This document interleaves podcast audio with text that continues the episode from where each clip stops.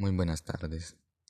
La problemática del medio ambiente ha sido tema clave para la humanidad desde hace décadas, lo que se traduce como interés para figuras políticas y países que han empezado a caminar hacia la toma de medidas para reducir el impacto negativo de las industrias en la naturaleza.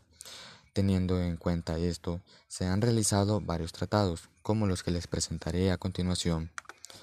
Carta Mundial de la Naturaleza, este documento fue aprobado por la Asamblea General de las Naciones Unidas el 28 de octubre de 1982 y presenta la Estrategia Mundial para la Conservación de los Recursos Naturales y la Preservación del Medio Ambiente. Conversación del Marco de las Naciones Unidas sobre el Cambio Climático, o abreviadamente UNFCCC.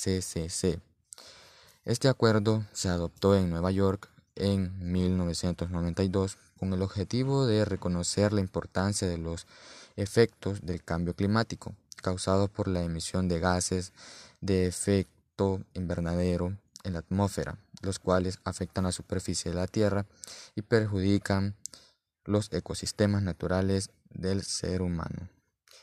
Eh, dicho todo esto, eh, agradezco su atención prestada y tenga buen día.